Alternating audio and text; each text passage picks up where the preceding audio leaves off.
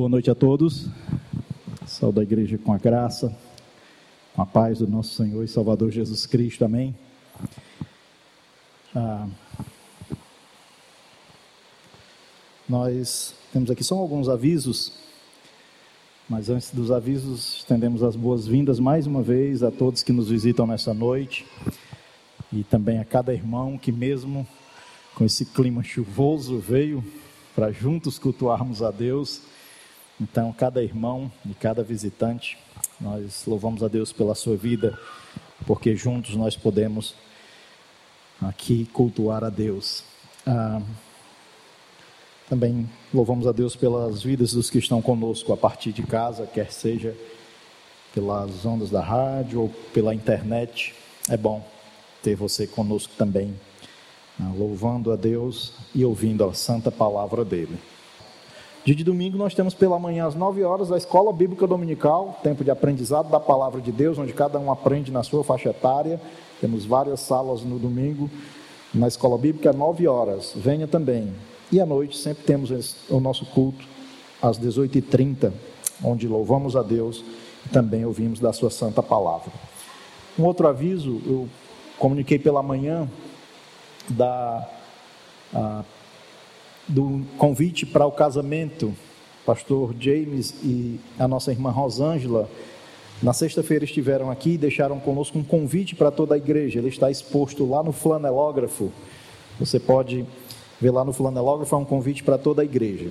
Está saindo, uh, está indo uma Topic, um micro-ônibus que ainda tem vagas. Você pode procurar a irmã Marlene, ou a irmã Joelma, elas estão organizando é 100 reais também para ir ah, para o casamento do pastor James e da irmã Rosângela. Tanto o pastor James quanto a irmã Rosângela já serviram nessa igreja, tem muitos amigos, irmãos, se você deseja ir, ah, procure a irmã Rosângela, ou a irmã Marlene ou a irmã Joelma. E se você deseja ir, você tem que levar os exibíveis. Quem está na igreja com os exibíveis para ir para o casamento é a nossa irmã Kátia. Então você procura a irmã Kátia para levar os exibíveis do casamento. Mas aos que não vão e os jovens que estão aqui, o nosso incentivo é vá para o acampamento, faça o esforço, como o irmão Tonho colocou. É muito importante você ir lá para ser edificado pela palavra de Deus. O preletor desse acampamento será o pastor Márcio Cleudo e ele estará levando a mensagem lá da palavra de Deus e lá é momento de comunhão, de louvar a Deus juntos e de edificação na palavra. Vá também para o acampamento, ok? O chamado para o ministério, ele é algo muito pessoal que Deus faz na vida de uma pessoa.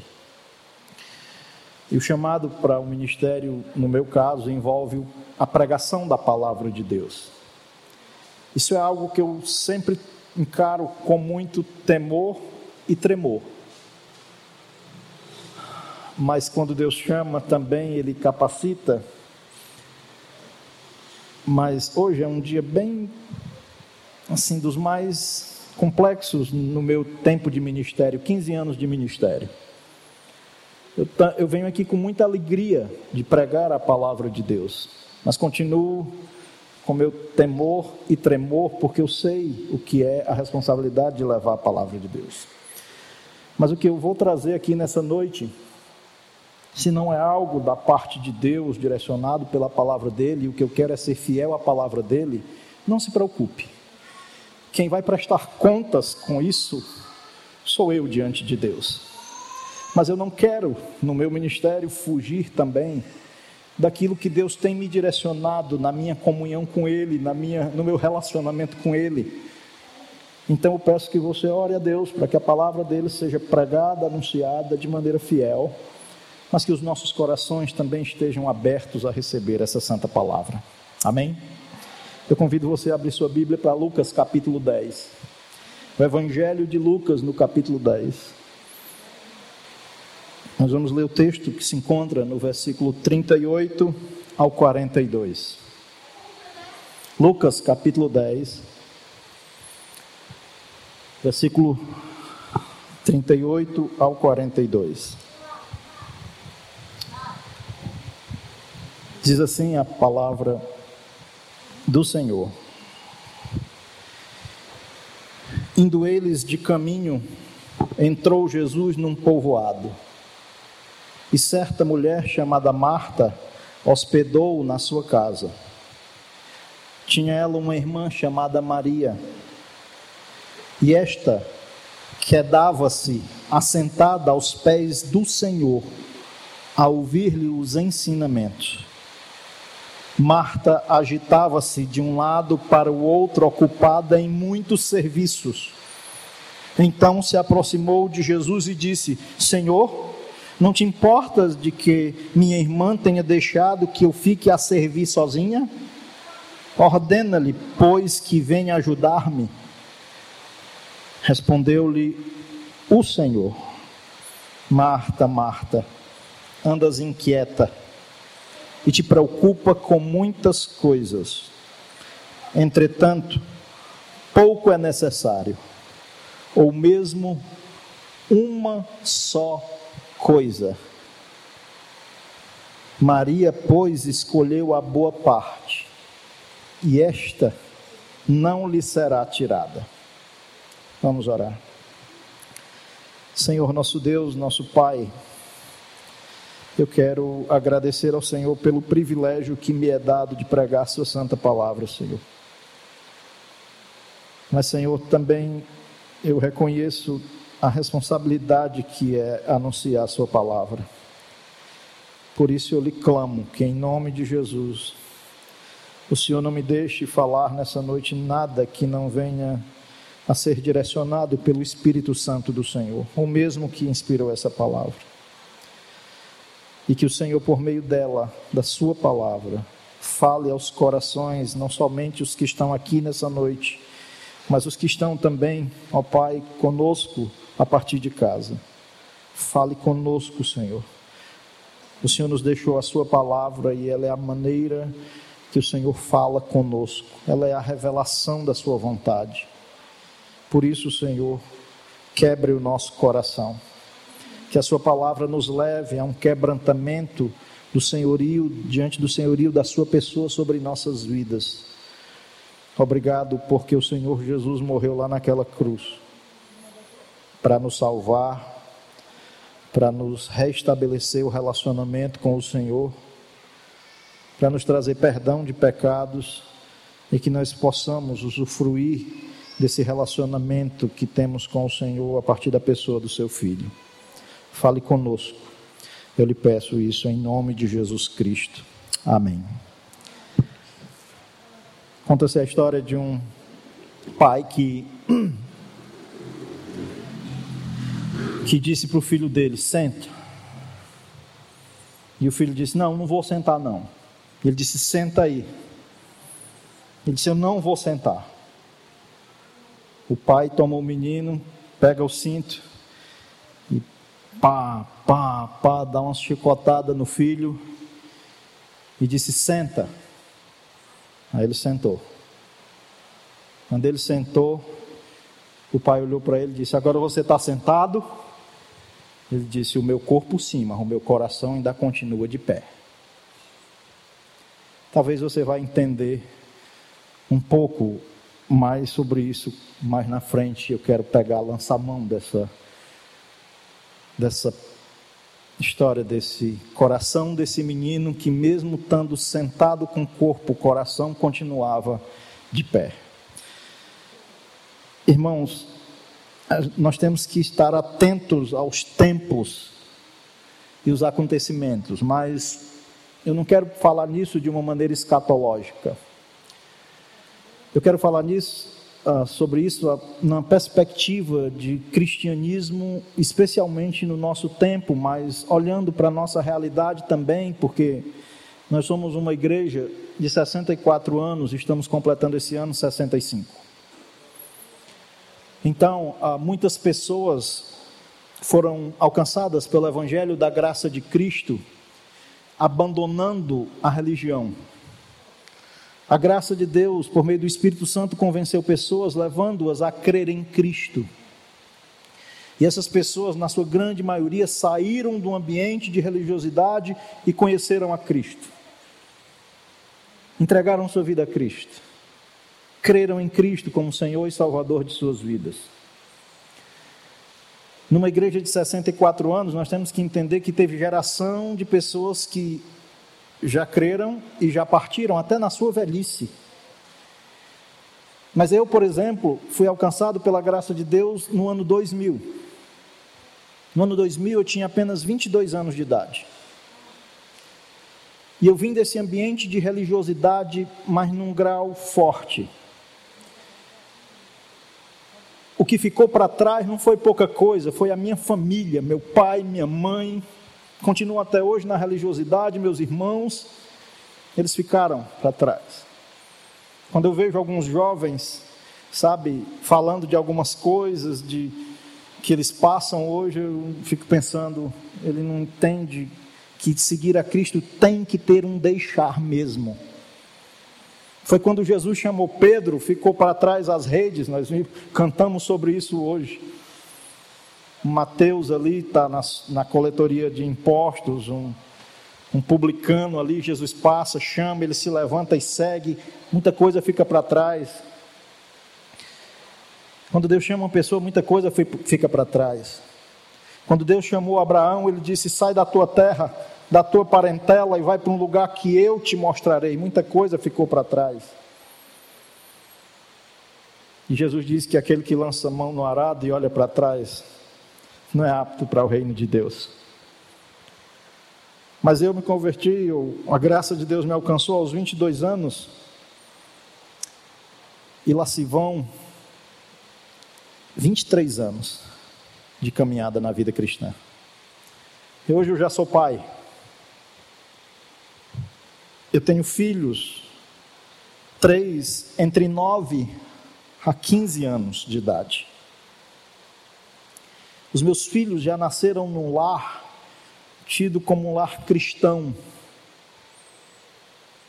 Eles não é para terem vivido num ambiente de religiosidade, mas nós temos que ser conscientes de que a geração daqui para frente, de muitos que se converteram ainda jovem, filhos vão nascer dentro dos nossos lares.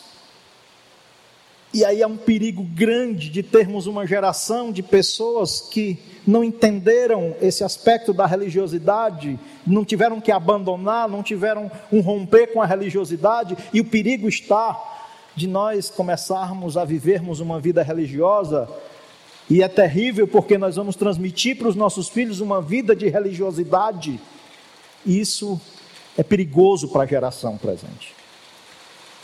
Eu falo sobre isso porque é uma nova geração de pessoas, de pessoas que estão crescendo em lares de cristãos, e nós temos que ter um cuidado de não transmitir a vida cristã como a vida cristã como uma religiosidade.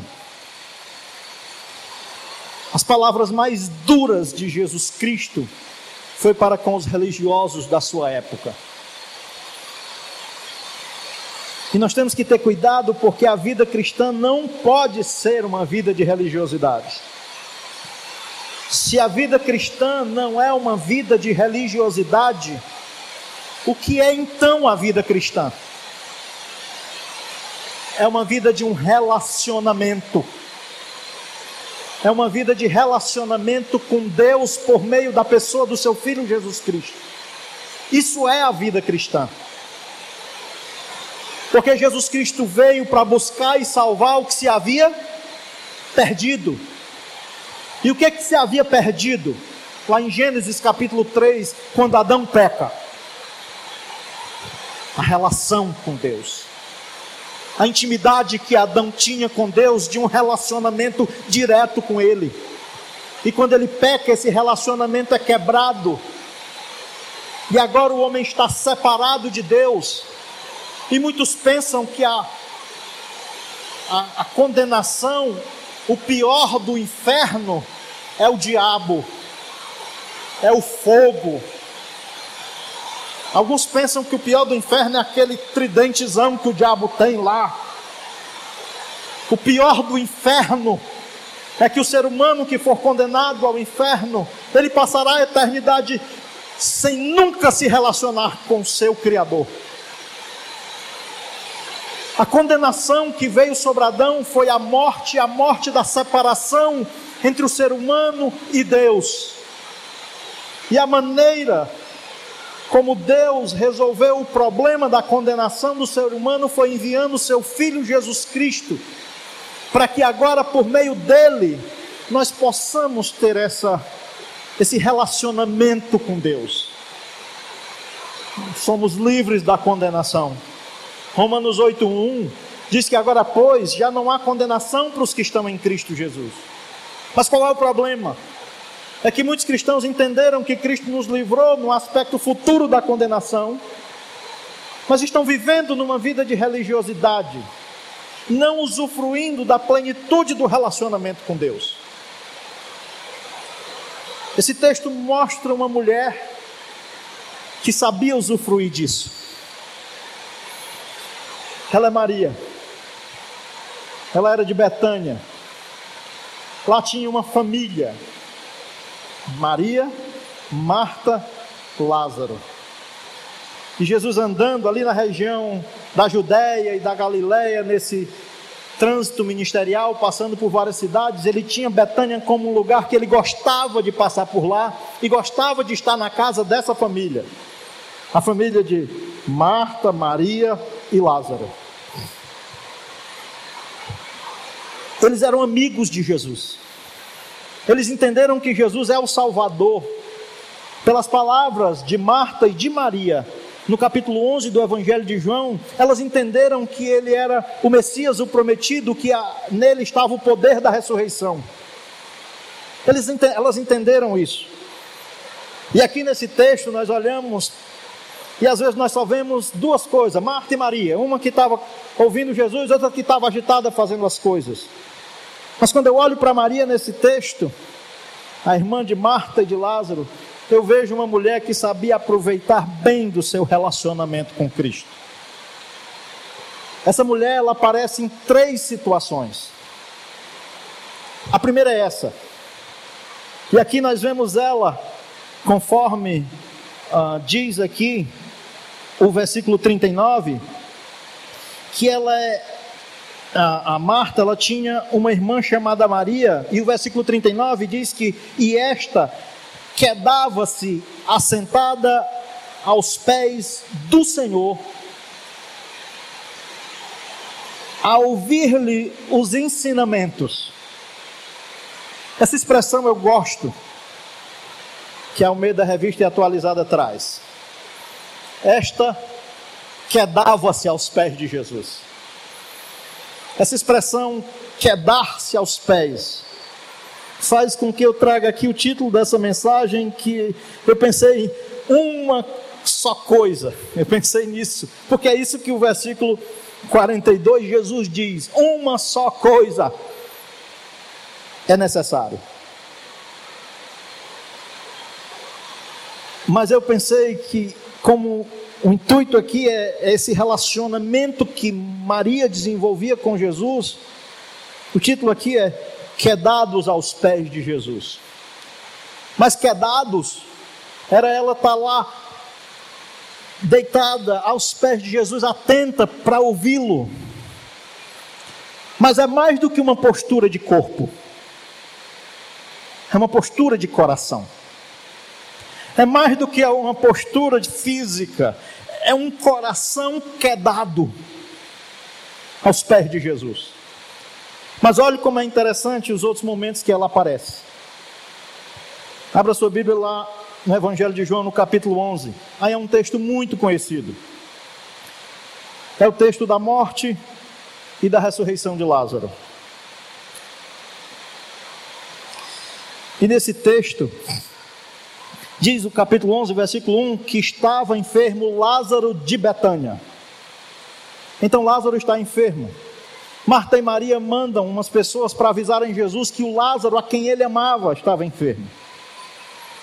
A distância de onde Jesus estava para Betânia era três dias e Jesus ainda demorou mais um dia depois que recebeu a notícia. E quando ele chega, Lázaro já tinha morrido, já tinha sido sepultado. E se você olhar aqui, o versículo 17 traz essa informação, do capítulo 11 de João. Chegando, Jesus encontrou Lázaro já sepultado havia o quê? quatro dias. A casa dos amigos de Jesus estava de luto. Lázaro tinha morrido. E aqui nós vemos as duas figuras do texto que nós lemos de Lucas 10: Maria e Marta. Versículo 20 diz que Marta, quando soube que vinha Jesus, saiu ao seu encontro. Maria, porém, ficou sentada em casa. Parece que era, a postura delas era diferente uma da outra mesmo. Quando Maria sabe, Marta sabe que Jesus está vendo, ela corre e vai ao encontro de Jesus. A, Marta, a Maria fica quieta. A Marta corre, vai encontrar Jesus. A Maria fica quieta, sentada. Agora olha o que diz o versículo 21. Diz quando ela encontra Jesus: Disse, pois, Marta a Jesus: Senhor, se estiver, se estiveras aqui, não teria morrido meu irmão. Ela encontra Jesus, coração aflito, e ela diz essa frase: Senhor, e olha como ela reconhece o senhorio de Cristo.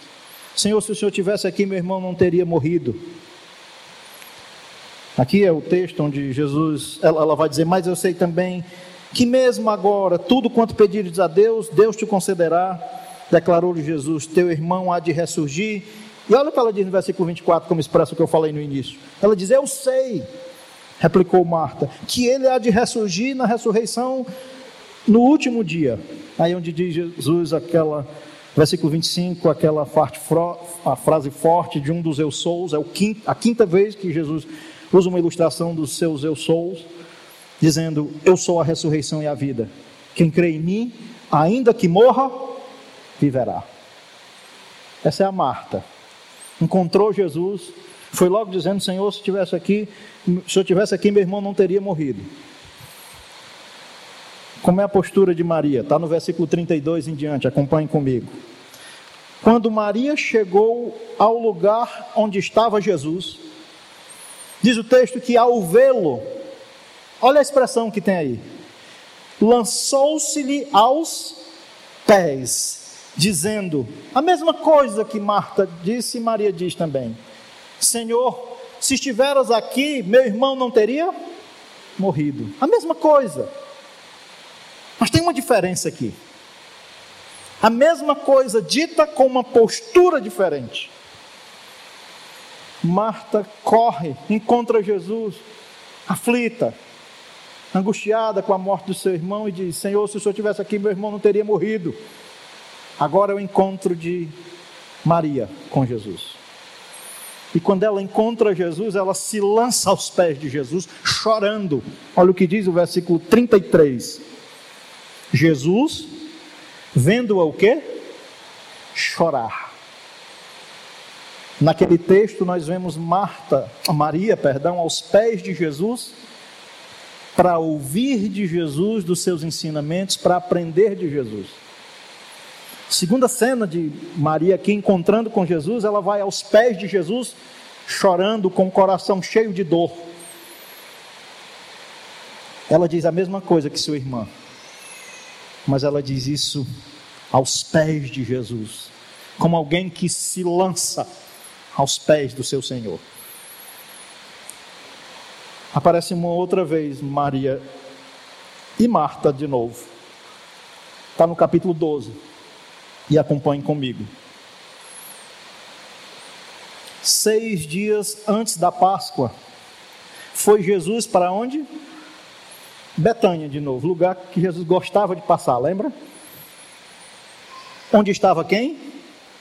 Lázaro, a quem ele ressuscitara dos mortos. Ele tinha ressuscitado Lázaro anteriormente. E agora ele passa de novo por Betânia. Ele está com Lázaro.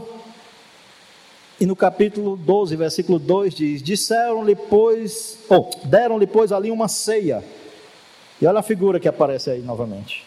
Marta, o quê? Servia, sendo Lázaro um dos que estava com ele à, à mesa. Agora, olha o que diz aqui o texto no versículo 3. Então Maria, tomando uma libra de bálsamo de nardo puro, muito precioso, ungiu o quê? Os pés de Jesus. E os enxugou com os seus cabelos e encheu-se toda a casa com o perfume do bálsamo. Para enxugar os pés de Jesus com os cabelos, essa mulher está quedada novamente aos pés do seu Senhor. Ela toma aqui o que é traduzido aqui na revista e atualizada como uma libra de, de bálsamo de nardo puro, muito precioso. Qual era o valor mais ou menos disso? Tem gente que sabe o valor disso aqui. É Judas. E ele vai dizer o seguinte: Versículo 4. Mas Judas Iscariotes, um dos seus discípulos, o que estava para traí-lo, disse: Por que não se vendeu este perfume por quanto? Por trezentos denários e não se deu aos pobres? Um denário era equivalente a uma diária de trabalho. Judas está dizendo que por que, que essa mulher não pegou esse perfume e vendeu por 300 denários? São 300 diárias de trabalho, mais ou menos o equivalente ao perfume que aquela mulher ungiu os pés de Jesus. E é interessante que aqui ela está aos pés de Jesus entregando. Ela está ofertando aqui ao seu Senhor ungindo. Jesus disse que na verdade ela está preparando ele para o que iria acontecer, que era a sua morte. E o Judas chega e diz: Por que, que ela não vendeu esse, esse perfume por uns 300 denários para ajudar os pobres? É interessante que, enquanto tem gente ofertando, tem um Judas querendo sempre achar um melhor lugar para o dinheiro ser investido, né? Mas Judas tinha problema no seu caráter. Nós às vezes achamos que Judas só é o Judas na hora da traição, na hora do capítulo 13. Mas olha o que diz o versículo 6, só a título de informação. Isto disse ele, Judas, não porque tivesse cuidado dos pobres, mas porque era o que? Ladrão. E tendo a bolsa, tirava-se o que nela lança, se lançava. Ele era o tesoureiro dos apóstolos. Essa expressão, a bolsa, era quem era o responsável por guardar os donativos que eram trazidos. E o texto diz que ele roubava o que era ofertado. O texto diz claramente que ele era ladrão, já tinha um problema no caráter de Judas. Porque a gente pensa que é só lá, ele era tudo tranquilo, bem na hora lá da, do capítulo 13, o diabo entra, aí aquele. Não. Era um problema de caráter dele já. Mas o que eu quero pegar aqui é essa mulher, Maria. Primeiro está aos pés de Jesus, para ouvir e aprender dele. Depois ela está aos pés de Jesus chorando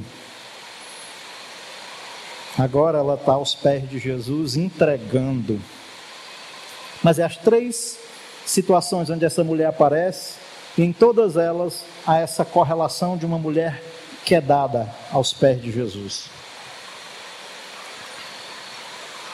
Um comentarista, o Heinecker, ele diz que a diferença entre Marta e Maria é que Maria, Marta desejava fazer muito para Jesus Maria desejava aprender muito de Jesus. E eu achei isso interessante. Durante muito tempo, eu via Marta dentro de um aspecto negativo. E talvez você também a veja assim. Né? A gente tem uma, uma tendência, uma tendência a olhar para Marta como não, servir não é importante. Não é que servir não é importante. Jesus fala no capítulo 13 do Evangelho de João que ele, sendo o Senhor, ele servia, e o, e o cristianismo envolve um servir. Jesus era o servo sofredor. Mas a questão é quando as coisas são invertidas. Quando nós começamos a fazer as coisas religiosamente, pensando que Jesus está interessado no que nós estamos fazendo somente. Jesus está aqui querendo corrigir uma perspectiva errada no coração de Marta de que temos que servir sim, Mas isso não pode ser um ato mecânico, religioso. Não adianta estarmos servindo se não estivermos desenvolvendo um relacionamento com o nosso Senhor. Volte para o texto de Lucas capítulo 10.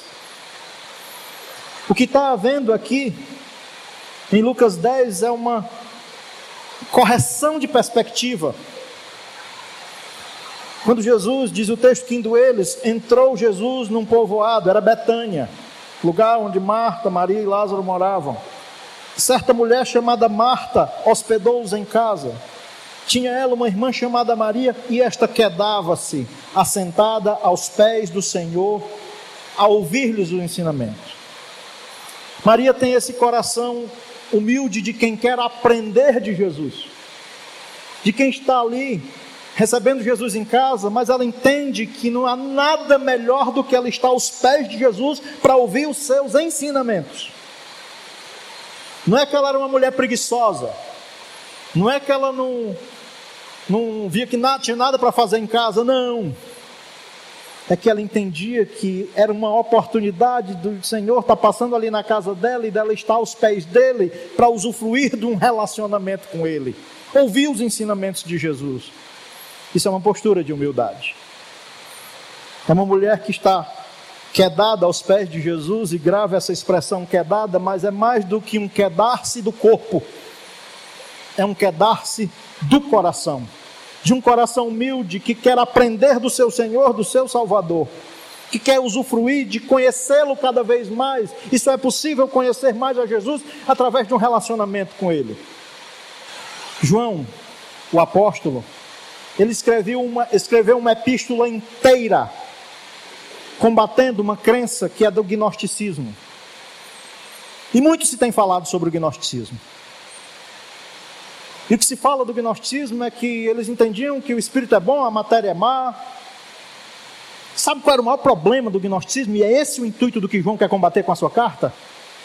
É que conhecimento numa perspectiva bíblica com Deus é conhecimento relacional. Eu tenho trabalhado muito com isso, mexido muito com isso. Eu tenho procurado as, onde tem a expressão conhecimento na Bíblia, existe uma Bíblia chamada Bíblia Strong.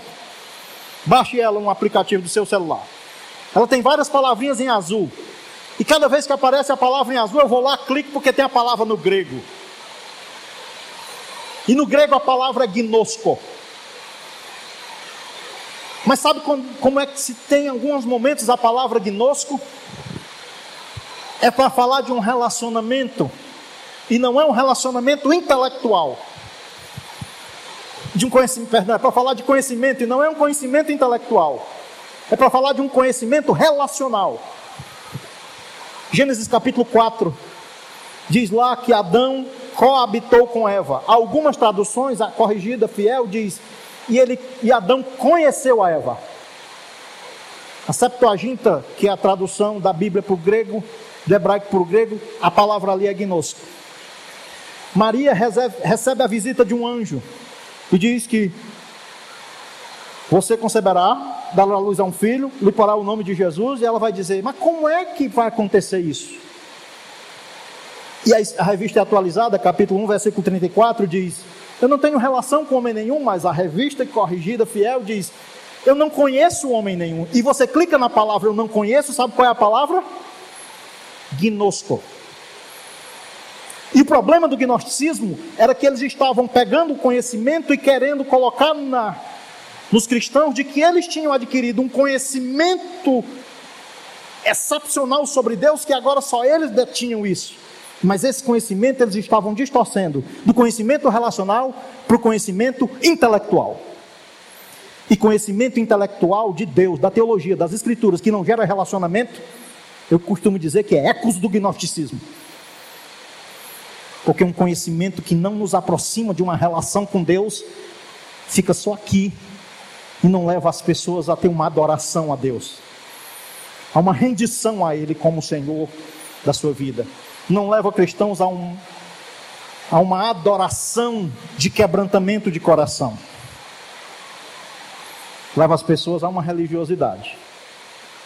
E muitas vezes até uma soberba. Porque tem gente com conhecimento intelectual sobre Cristo e sobre Deus, mas não tem um relacionamento pessoal íntimo com Deus, a um ponto de querer corrigir muitas coisas dentro do cristianismo, e isso é uma postura de orgulho, que é a postura, sabe de quem? De Marta. É a postura de Marta. Olha o que diz o versículo 40.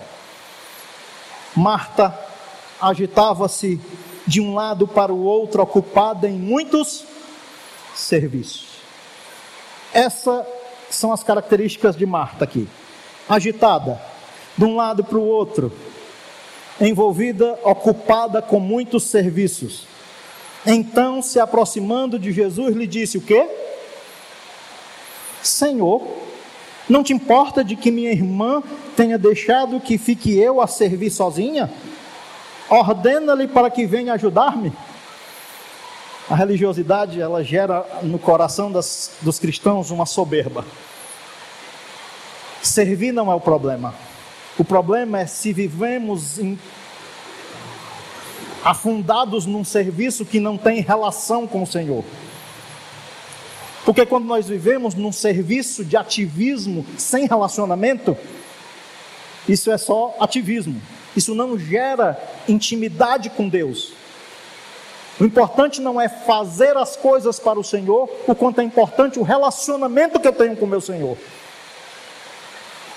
E quando nós estamos envolvidos num ativismo somente sem relacionamento, nós começamos a dar conselho até para quem? Para Jesus. É o que Marta faz. Senhor, entenda a perspectiva. É uma pessoa correndo, agitada, fazendo as coisas, e agora quer dizer para o Senhor o que ele deveria o quê? Fazer. Quem tem um coração distante do relacionamento com Deus, sempre é assim. Sabe sempre como as coisas devem ser feitas. E às vezes chegam até um orgulho de querer dar instruções para o Senhor. O senhor não está vendo isso não, Senhor? O senhor não está vendo a sua igreja não, Senhor? O senhor não está vendo, não, como é que estão tá as coisas, Senhor? E aí começa a querer dizer para o Senhor, o dono da igreja, como é que ele deveria fazer as coisas. Orgulho. Coisa de quem sabe que Jesus é o Senhor, sim, Marta sabia, mas não tem como prioridade o relacionamento com Ele. Quer dar conselho até para Jesus. Quer dizer até para Jesus o que ele deve fazer. E olha que é isso que ela faz. Senhor, o senhor não está vendo isso não? O senhor não se importa com isso não? Eu aqui, de um lado para o outro, correndo para lá e para cá, fazendo as coisas, e minha irmã aí sentada. E olha o que ela diz: ordene a ela que venha me ajudar. Orgulho, coisa de religioso, coisa de gente que não tem conhecimento relacional. O problema não é servir. O problema é quando nós só servimos e não desenvolvemos relacionamento com o nosso Senhor. O que Jesus está fazendo aqui, irmãos, como eu disse, é uma correção de perspectiva. Um servir a Jesus sem relacionamento com Ele é ativismo religioso.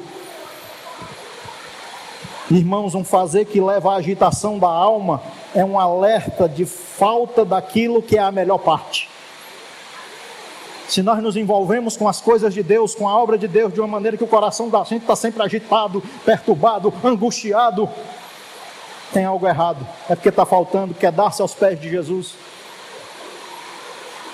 E olha o que diz o versículo 41, porque Jesus aqui dá o diagnóstico. Olha o que diz o versículo 41.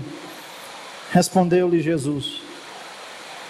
Na verdade, aqui é interessante como Lucas coloca: respondeu-lhe o Senhor. O Senhor, o soberano, o que sabe todas as coisas, o que não precisa do conselho de ninguém, nem do meu, nem do seu achismo, de como devem ser as coisas. Ele é o Senhor. E sabe o que, que ele vai dizer para essa mulher? Marta, Marta, andas inquieta e te preocupas com muitas coisas.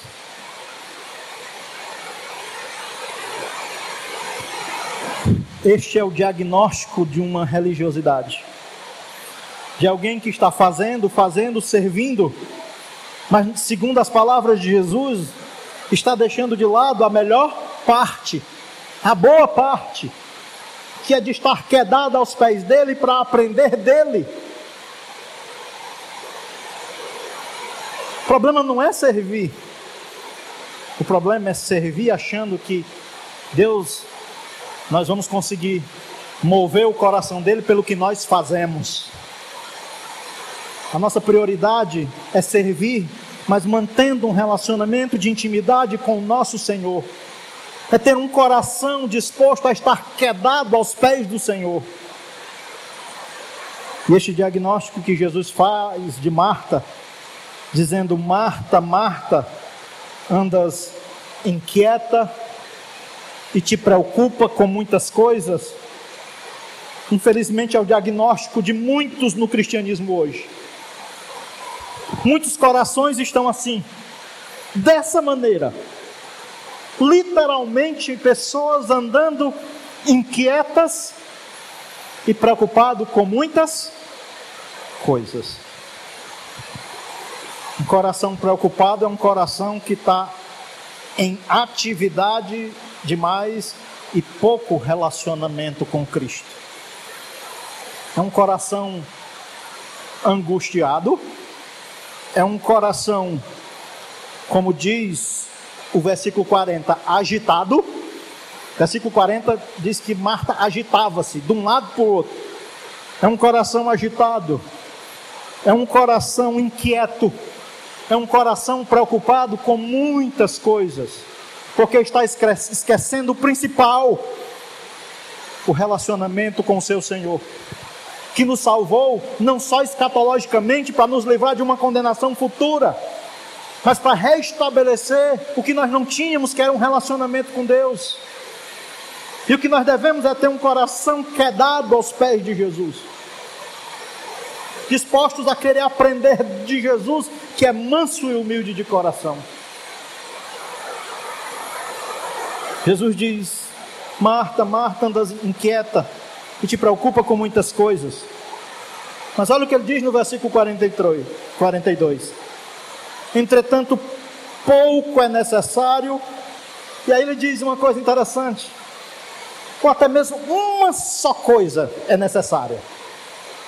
A minha pergunta é: o que é essa uma só coisa? O que é essa uma só coisa que Jesus quer corrigir no coração de Marta no seu servir a Ele. Porque venhamos e convenhamos, o que Marta estava fazendo era algo necessário. Ajeitando as coisas de casa, preparando a comida. Era necessário. Mas nós temos que diferenciar o que é necessário do que é o que? Importante. Do que é prioridade. E muitos cristãos estão angustiados na alma, no espírito, inquietos, preocupados com muitas coisas, porque está desprezando o que é prioridade, que é o relacionamento com Jesus, que é desenvolver um aproximar-se dele quedados não somente de corpo, mas de coração. Tem muitos cristãos inquietos, com a alma agitada, como Marta estava, e Jesus diz: Marta, Marta. Talvez eu pudesse ouvir Egberto, Egberto em alguns momentos. Você está inquieto, Egberto. Você está se preocupando com muitas coisas. É como que um convite de Jesus: ah, vem aqui. Quer dar-se aos meus pés para aprender de mim. Entretanto, pouco é necessário, ou mesmo uma só coisa. O que é essa uma só coisa? Jesus diz no versículo 42. Maria, pois, escolheu a boa parte, e esta não lhe será tirada. A boa parte, a melhor parte, não é que é a única no sentido de que só precisa disso, mas é que disso é o mais importante. É a boa parte do que Deus fez por nós através de Cristo, é essa relação que nós temos com Deus através de Cristo. Essa é a boa parte. É esse privilégio que nós temos de agora nos relacionarmos com Deus e podermos nos quedar quebrantado aos pés de Jesus. desenvolvendo uma intimidade de relacionamento com Ele no nosso viver. Essa não lhe será tirada. Essa a crise financeira mundial não tira. Essa as mudanças de governo não tira.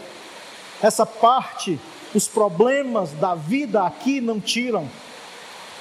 Essa parte, aconteça o que acontecer na igreja, nada tira. Porque é a melhor parte.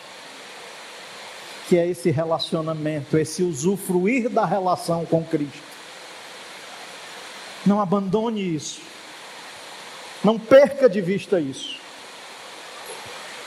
Quem não está disposto a aprender de Jesus com um coração humilde, vai incorrer no erro de querer ensinar Jesus com um coração cheio de orgulho, querendo dizer como é que deve ou não deve ser as coisas. E o que acontece aqui, meus irmãos, é que eu quero deixar para vocês e para nós nessa noite é um perigo, que é o perigo dos extremos. O que é o perigo dos extremos? Eu vejo que sempre quando surge uma heresia, existem servos de Deus que se levantam e defendem a verdade, combate a heresia. Mas às vezes muitos cristãos pegam aquele erro lá, detecta que é uma heresia e ele comete um outro erro que é correr para o outro lado da ponta, para um outro extremo. As heresias têm provocado reações, e eu vou explicar um pouco. Existem uns hereges falando que tem o, o dom da cura e cura, e promete cura e cura e cura, e a gente entendeu isso, a verdade mostra que sim, não existe o dom de cura para hoje, esses dons revelacionais não existem, mas aí nós partimos para o outro lado, e aí não, Jesus não cura mais não, ninguém fala mais de cura, ninguém pode orar mais por cura, ninguém pode falar mais porque Deus não cura mais é o outro extremo da coisa. Uma coisa é não ter o dom de cura sobre uma pessoa, outra coisa é Deus não curar mais. Quer ver outra coisa? Alguns começaram a dar ênfase ao Espírito Santo, e só o Espírito Santo, e ao mover do Espírito, cair no Espírito, levantar no Espírito, chorar no Espírito, rir no Espírito, e tudo é o Espírito. A gente começou a levantar as pessoas entendendo que não, não é isso mas provocou muitas vezes em nós uma reação totalmente na defensiva. Não se pode mais falar do Espírito Santo, não se pode mais dar ênfase ao Espírito Santo, e nós acabamos desprezando o Espírito e não querendo mais falar com Deus, pedindo que o Espírito Santo dele haja na nossa vida, nos trabalhando em nossa vida. Nós temos medo de falar agora do Espírito Santo muitas vezes. Quer ver uma outra coisa? Oferta, dízimo começou-se a mercadejar, começou assim não, isso é cor desde o tempo do, do primeiro século. Cristãos mercadejando a palavra de Deus, fazendo promessas de troca, dê que Deus dá, oferte que Deus vai abençoar, e começaram a fazer um monte de coisa. E aí vimos que tem uma heresia, mas corremos para o outro lado, ninguém pode mais falar de oferta. Dízimo não. Inclusive agora a grande discussão é que dízimo não é cor do Novo Testamento. E agora para mim esconder a minha ganância de não querer ofertar, de não ser generoso, eu quero arranjar agora, nem que seja uma, um versículo para dizer que eu não, não devo fazer isso. E nós partimos para o outro lado e ninguém pode mais falar mais de dinheiro, não, porque está errado. Porque tem um pessoal lá pegando e fazendo a coisa errada, agora ninguém fala mais do outro lado. Maria. Ninguém pode falar de Maria. Você pode pregar sobre Abraão, Isaac, Jacó, José, todo mundo. Mas não pode falar de Maria, porque Maria tem uma igreja que fala de Maria, exaltou Maria, colocou Maria como se ninguém pode mais falar de Maria. Pronto. É o outro extremo. Jejum. Tem um pessoal que começou a distorcer o jejum. Jejum em que Deus vai dar, jejum na causa e tal, e Jesus vai fazer. Jesus começaram a fazer o jejum como uma moeda de troca, não como um, um alimento da alma, do espírito, de quebrantamento, de humildade, de se achegar-se a Deus. Começaram a distorcer o propósito bíblico do jejum, e o que, que acontece? Não fala mais de jejum, ninguém. Jejum, ninguém fala mais, não é uma prática esquecida no meio cristão. Mas sabe uma outra coisa que aconteceu? É orar de joelhos. Você se ouvia muito falar sobre joelho no chão. E hoje isso se tornou mais uma falácia do que uma prática. Quer saber a prova disso? Se lembre quando foi a última vez que você se ajoelhou para falar com seu Senhor. Se lembre a última vez que você se quedou. E aí entra a história do menino. Não é um se quedar do corpo, é um se quedar do coração. Quando foi a última vez que nós oramos e nos ajoelhamos diante de Jesus, o Rei dos Reis, o Senhor dos Senhores, o nosso Senhor e o nosso Salvador? Lembra a última vez que você orou de joelho? Isso tem me incomodado, porque eu olho para essa mulher e vejo uma mulher quedada aos pés de Jesus. Parece que nós estamos muito orgulhosos, muitos ídolos e pecados de estimação dentro do nosso coração, e nós não queremos mais nos quedar aos pés de Jesus. Nós não queremos mais nos ajoelhar. Eu vejo pessoas ajoelhadas diante de uma imagem e fico me perguntando: como é que nós, que conhecemos ao Deus vivo e verdadeiro, que temos a Jesus, o Rei dos Reis, o Senhor dos Senhores, não quedamos mais os nossos joelhos no chão? E esse é o peso que eu disse que eu tenho. No meu coração aqui. É porque a pior coisa que eu acho é manipulação. É no meio cristão as pessoas fazerem as coisas manipulando. Faça, levante a mão. Diga para o irmão que está do lado: Você é lindo. Diga para o irmão que está do seu lado: Jesus ama. Eu não gosto de manipulação. E tem muitos líderes manipulando. Mas o peso do meu coração é que um desejo de nos convidar a orarmos, a nos ajoelharmos e a pedir perdão, Senhor, porque nunca mais eu fiz isso. Porque nunca mais eu quedei o meu joelho, mas não é uma postura de quedar os joelhos. E como um meninozinho da pisa dizer: Eu estou de joelho, mas o meu coração ainda está em pé. É um quedar-se verdadeiramente como quem diz: Nunca mais eu fiz o que Maria fez, que é quedar-se aos pés de Jesus. E com muito temor e tremor, eu vou me ajoelhar e eu peço a você que, se você quer isso, mas como uma rendição de coração, dizendo: Realmente nunca mais eu fui na intimidade. E você deseja pedir a Deus, Senhor, me ajude a amar mais a Sua palavra a amar mais a Jesus, a desenvolver um relacionamento com Jesus, porque tem muita gente caída no mundo lá fora, que conheceu o Evangelho e está lá fora hoje no mundo. E deixa eu lhe dizer qual foi a questão. É que foi deixando para trás coisas importantes. Foi deixando para trás um coração humilde, quebrantado, quebrantado foi deixando para trás a intimidade com Cristo. E sabe qual foi o resultado? Foi vivendo vida de pecado, acumulando pecado no coração, e hoje está tão distante que não consegue mais dobrar o joelho diante do Rei dos Reis, Senhor dos Senhores. Aqui não tem nenhuma imagem de escultura, e nem tampouco eu quero um ajoelhar-se diante de mim. Mas eu digo isso porque eu só tive de me ajoelhar numa igreja três vezes, numa igreja evangélica. Uma foi no dia da minha posse, lá em São Benedito. Outra foi no dia da minha posse, lá, da posse do ministério lá em Pires Ferreira. Sabe quando foi a outra? Diga aí, você que sabe. Foi no dia da posse aqui. Mas sabe onde é que Deus quer nos ver ajoelhado? não é aqui somente. É no secreto. É no quarto. É entrar no quarto, fechar a porta e se ajoelhar e falar com teu pai em secreto. E o teu pai que te vê em secreto te recompensará. Mas se você sente que está precisando dessa intimidade, de hoje dobrar o seu joelho, isso não vai virar prática, não, viu? Não é para todo domingo chegar e virar prática, não. Mas como Deus se agrada de ver o povo dele, pelo menos reconhecendo, Senhor, nosso coração tem estado muito de pé diante do Senhor. A um ponto de que nunca mais eu me ajoelhei.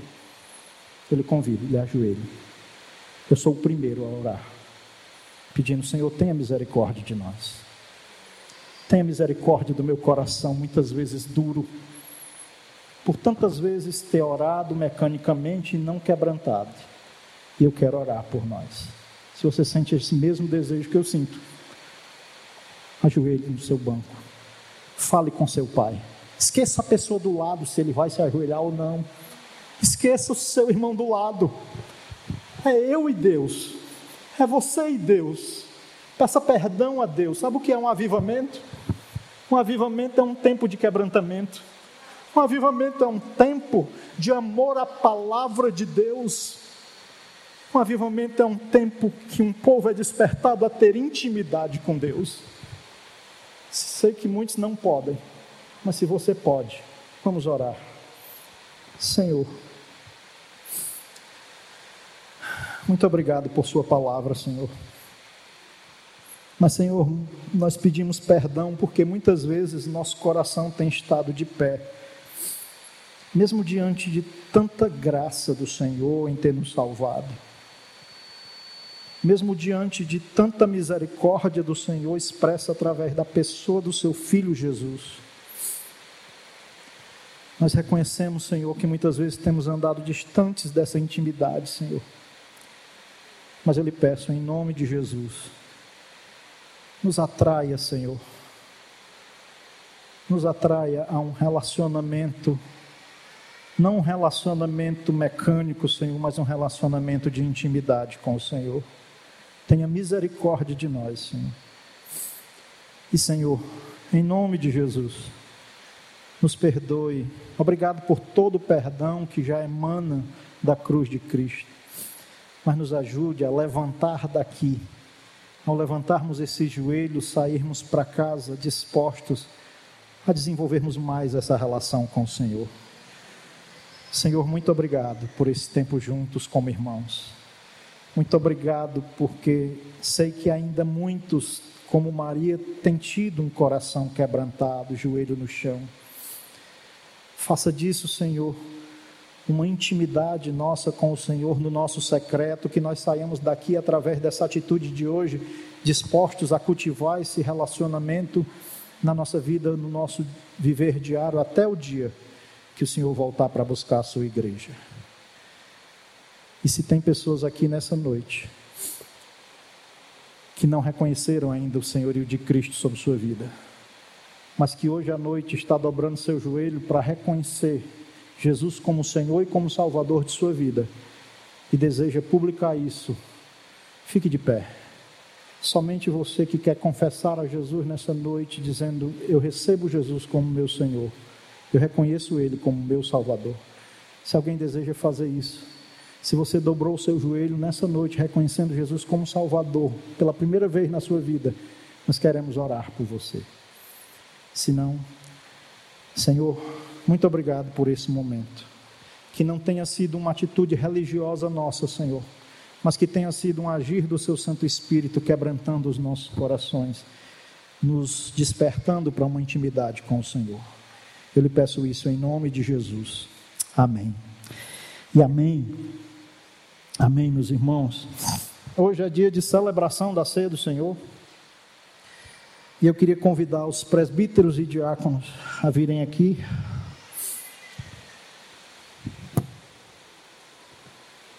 Que seja um tempo de arrependimento, de renovo, de buscar o relacionamento com Deus de você voltar para casa e lembrar de, no seu secreto, fechar a porta, orar sempre ao seu Pai em secreto, usufruindo desse relacionamento com o nosso Deus, por meio de Jesus Cristo. Amém?